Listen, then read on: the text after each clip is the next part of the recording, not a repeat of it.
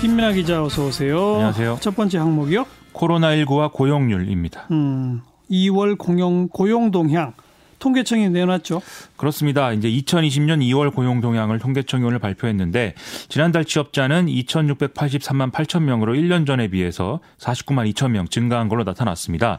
3개월 연속 40만 명대 증가를 기록한 건데 이 증가폭은 조금 줄어든 그러는 추세인데요.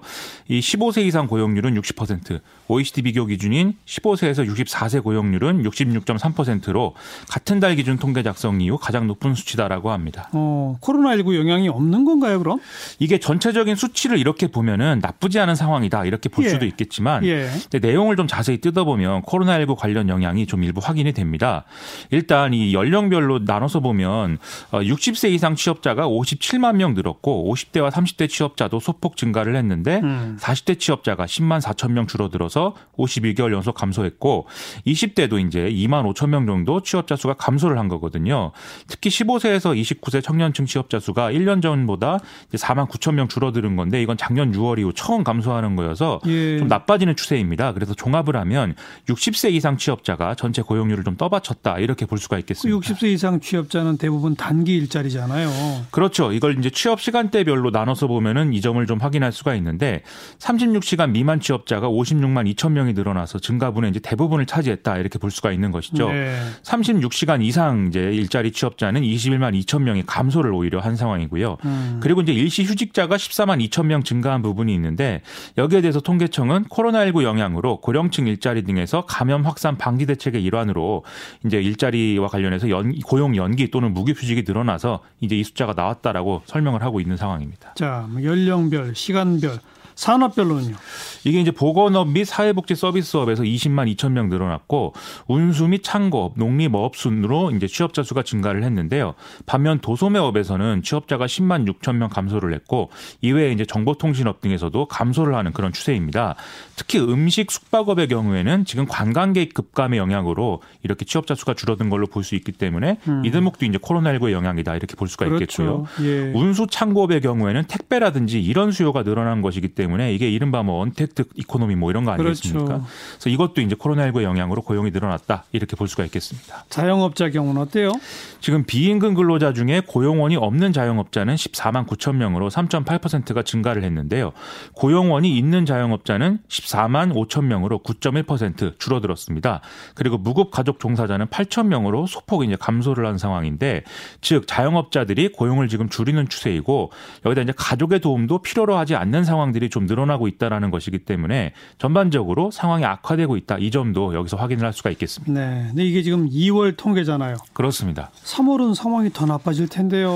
그럴 것 같습니다. 그리고 이렇게 좀 수치로 확인이 되는 부분도 있겠지만 그렇지 않아도 지금 취약한 고용 구조에 있는 노동자들이 여러모로 좀 다층적인 피해를 보고 있다. 이런 지적들이 지금도 나오고 있거든요. 당장 이번에 문제가 된 콜센터 문제가 그런 건데 여기의 경우에 이른바 이제 사회적 거리두기 이런 게 이제 가능하지 않은 직장일 뿐더러 대개 뭐 쉴 수 없는 그런 조건에 놓여 있는 이런 좀 취약한 구조인 경우가 많다는 것이죠. 예. 그리고 콜센터는 이제 마스크 착용이라든지 이런 최소한의 조치도 어려운 게 끊임없이 말을 하다 보면은 금방 마스크가 적게 되는 데다가 고객이 이제 말을 못 알아듣게 된다 이런 이유로 일하는 과정에서 마스크를 벗게 되는 일들이 많다는 것이죠. 예. 그리고 현재와 같은 마스크 판매 구조에서는 또 출퇴근 시간에 쫓겨서 마스크를 살 수 없는 경우도 많다. 이런 호소들도 많이 나오고 있습니다. 네. 학습지 교사 같은 특수고용 노동자들도 지금 뭐 벌이가 없다면서요?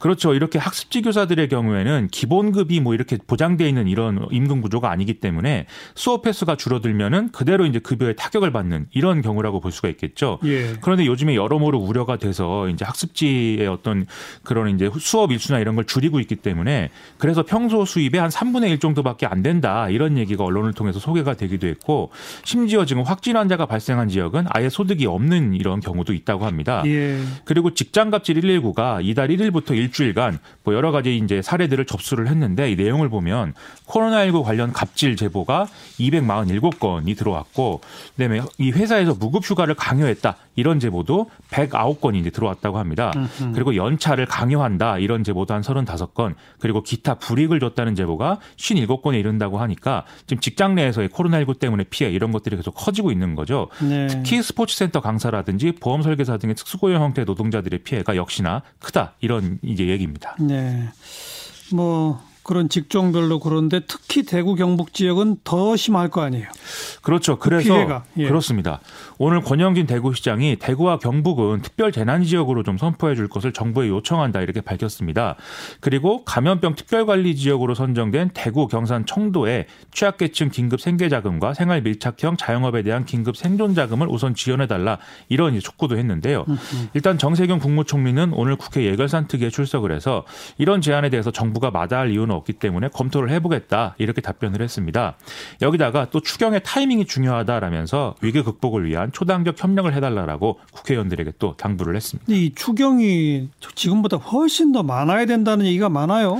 그렇습니다. 예를 들어서 박용만 대한상인 회장의 경우에는 지금 뭐 11조 7천억이 아니라 40조는 돼야 된다 이렇게 지금 주장을 한 바 있는데요. 그러게요. 오늘 더불어민주당과 정부, 청와대는 이 추경안의 증액과 지원 사업 신설을 검토하는 이런 회의를 좀 가졌습니다.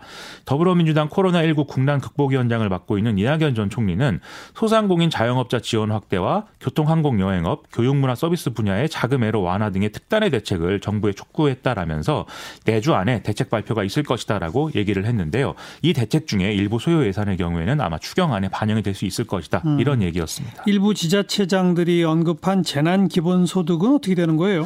이 재난기본소득의 경우에는 당장 이번 추경에서는 아무래도 어렵다라는 방침이 당정청 회의에서 재확인 이제 했다고 하는데요. 이번 추경에 포함된 이제 지역사랑 상품권하고 일자리 안정자금 등의 2조 6천억 정도의 이제 재난 기본소득의 취지가 좀 반영됐으니까 이걸로 좀 같이 봐야 된다 이렇게 이제 얘기를 하고 있다는 것이죠. 네. 하지만 그래도 좀 현금 지원 규모를 늘릴 필요가 있다. 이 점은 좀 이제 필요성이 있는 것 같은데 예. 노벨 경제학상 수상자인 폴 크루그먼 뉴욕 시립대 석좌 교수도 이 코로나19 관련 대책의 경우에는 세금 감면 등의 어떤 간접 방식보다는 현금 지원과 같은 직접 방식이 낫다 이런 음. 의견을 제기하고 있으니까 네. 참고를 해볼 필요가 있겠습니다. 이게 재난이 닥쳤을 때 모든 국민한테 돈 주자가 기본소득인데 정 안 되면 영세한 자영업자라도 현금을 줘야 할 필요가 있다 이거 아닙니까? 그렇습니다. 네. 시사회기 두 번째 항목이요. 이 전 세계를 휩쓰는 코로나19입니다. 그렇죠. 그렇죠. 미국도 심각하죠. 그렇습니다. 이 앤드루 쿠오모 뉴욕 주지사가 현지 시간 10일 이 뉴, 뉴로셀시의 2주 봉쇄 조치를 선언했는데요.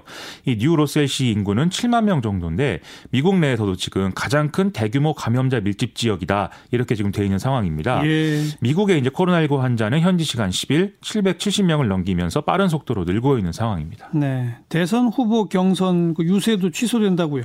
민주당 대통령 후보를 놓고 경쟁 중인 조 바이든과 버니 샌더스는 현지 시간 10일 오하이오주 클리블랜드에서 개최하려던 대규모 유세를 취소한다 이렇게 밝혔는데요.